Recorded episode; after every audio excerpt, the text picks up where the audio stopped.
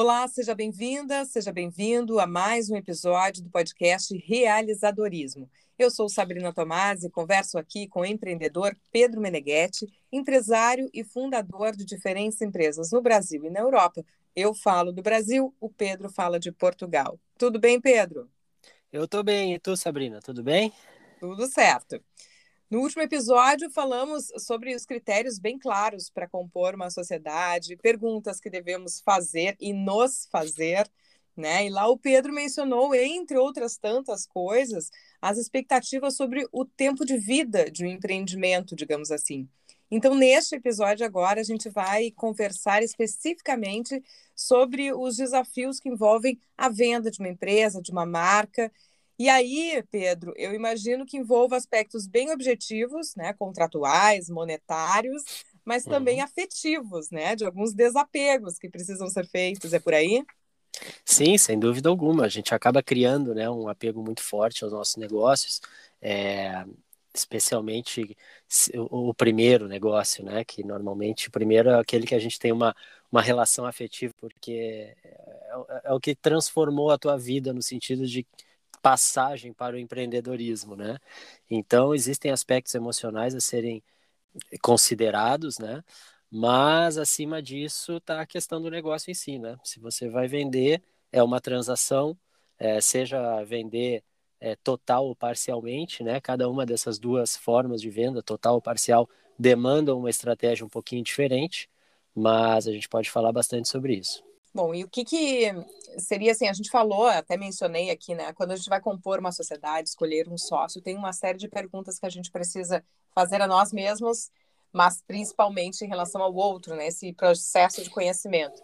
Uhum. Que perguntas, né? Que processo dá o start de, de uma venda? Ou qual é o, o primeiro desafio a ser vencido? O processo da venda, é, ele acontece, na verdade, por duas motivações. Primeiro, é um planejamento, né? Desde o momento que você criou um negócio, você pode já pensar em, em, uma estratégia de saída, né? Quando que você vai sair desse negócio, quando que você vai vender, ou pode ser por uma situação é, diferente, algo que não foi planejado, mas foi uma, um, um resultado das circunstâncias, né? Seja porque tu está precisando mudar é, de vida, no sentido de, ah, vou sair do Brasil, vou morar em outro país, acompanhando minha esposa, acompanhando meu marido, alguma coisa assim, ou simplesmente porque você atingiu um patamar tão eh, grande nesse teu negócio que já não faz mais sentido no estilo de vida que você quer. Enfim, as motivações elas são variadas, mas existem alguns aspectos que são comuns a todas elas, né? É, eu tenho aqui elencado cinco que acho que não tem como fugir. A primeira dela é que a gente precisa sempre manter a casa arrumada, a casa precisa estar em ordem, no momento que você vai vendê-la. É o mesmo que você vai vender uma casa. Alguém vai fazer a vistoria nessa casa. E quando alguém vier fazer essa vistoria na casa, ela tem que estar bem apresentável, né? Porque isso vai valorizar o teu, o teu bem. Então, a casa precisa estar arrumada sempre, especialmente quando você vai fazer um processo de venda. Esse processo de vistoria no mundo dos negócios se chama due diligence, né? Que é quando o comprador vai fazer uh, uma imersão total no teu negócio, normalmente antes de comprar. É, se não faz antes de comprar, vai ter uma cláusula no contrato que depois de comprar ele vai fazer essa due diligence e pode desistir do negócio dentro de um prazo. Só que é nesse processo de vistoria que você precisa mostrar que você está bem é, certinho, que a casa está bem arrumada em termos de contratos trabalhistas, dívidas que você tem a pagar, contratos com fornecedores, clientes, e também com relação à sua contabilidade, né? balanços atualizados, DREs atualizadas, é, contas a pagar e contas a receber. E para isso é muito importante, eu falo isso sempre, tá? O contador. Você precisa ter um bom contador. Um contador que esteja alinhado com você e que esteja adequado ao tipo de negócio que você tem. Quando você não tem um bom contador, você tem um problema sério no seu negócio, porque o contador ele exerce um papel fundamental para ter a empresa organizada, uma empresa bem é, gerida. Tá? Então esse é o primeiro ponto. A casa precisa estar arrumada e em ordem. Agora, Pedro, tu, só tu passando por a questão da contabilidade, eu já vou pontuar aqui que merece um capítulo à parte, né, essa nossa conversa, porque principalmente para quem assim está aqui no Brasil né? Os empreendedores conhecem bem as alterações que se tem de legislação com certa frequência Então, não, é, o contador é, vai ser essa pessoa que vai te manter conectado com as regras, inclusive, né? Exato, e tem que ser um contador que te ajude no sentido de ser proativo, né? É, o que acontece com muita frequência é que o problema acontece, aí você vai atrás do contador e ele vai tentar resolver. É, é raro, não digo raro, mas é, eu já tive experiências com contadores que não, não foram proativos comigo de me trazer essas atualizações ou de me trazer algumas situações que eu precisaria me enquadrar para que o negócio pudesse ser melhor é, desenvolvido. Então, contador é fundamental. Um bom contador, seja através de recomendações, através de uma pesquisa é, um bom contador, um contador que seja ágil, um contador que esteja atualizado com as demandas do mercado. Enfim, isso é fundamental, Sabrina. Vamos para o passo 2. Não basta ter a casa arrumada, tem que entender o funcionamento dessa casa. Né? A gente precisa, o, o, comprador ele, ele é curioso, né? Porque ele vai botar o dinheiro dele ali, ele precisa entender a dinâmica do teu negócio. Então vai ser tu vai ter que ter a capacidade de explicar todos os números, seja aqueles números que você realiza, que você faz, seja aqueles números que você não está conseguindo realizar, que você está deixando em cima da mesa, que por alguma incapacidade é, operacional, é, de venda ou de mercado, você não está conseguindo é, capitalizar em cima. Então, tu tem que saber explicar teus números, de onde vem cada centavo que entra, para onde vai cada centavo que vai e o porquê disso tudo, e como que isso se, se dá.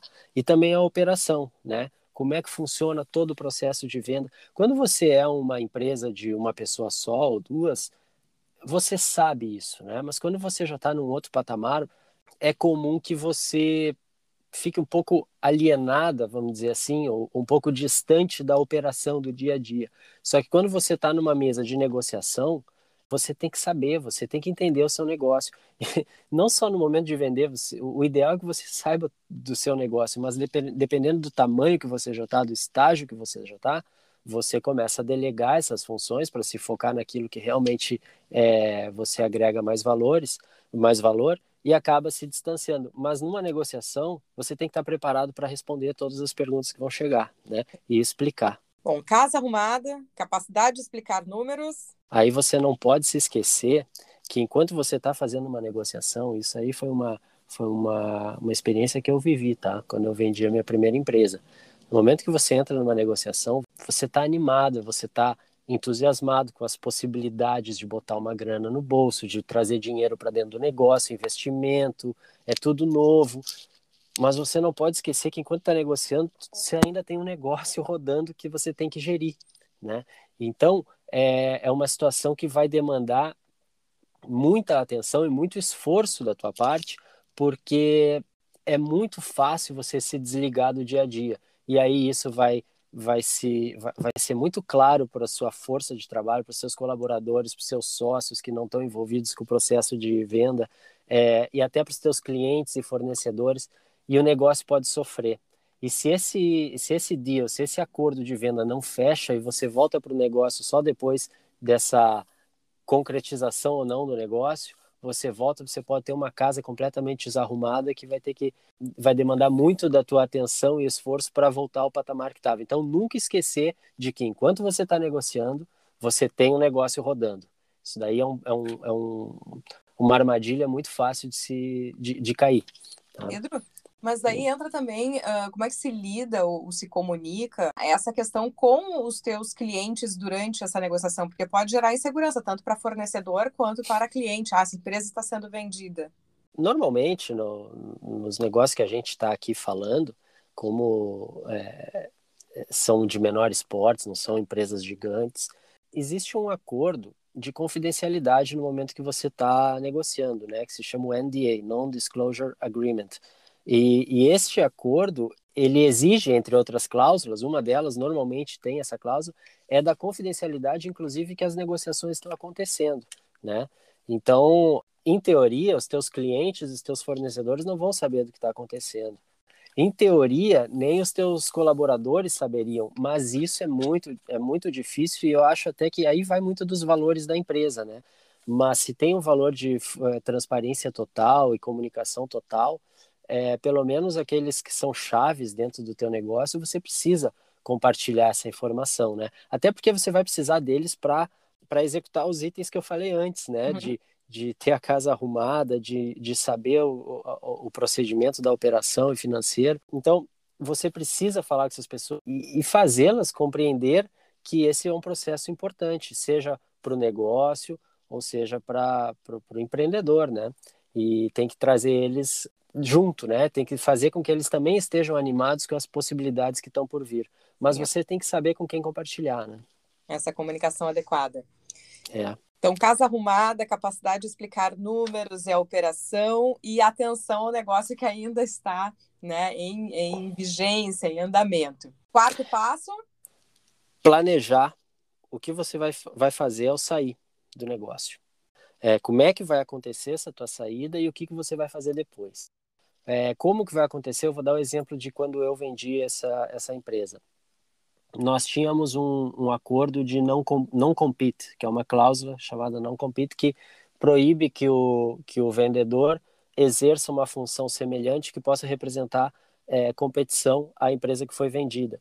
E essa minha cláusula, é, ela tinha dois anos de validade, eu não podia fazer nada relacionado a esse negócio. Só que esse é um negócio que, que eu gostava de fazer, né? Relacionado ao universo da cerveja que eu tô até hoje, né?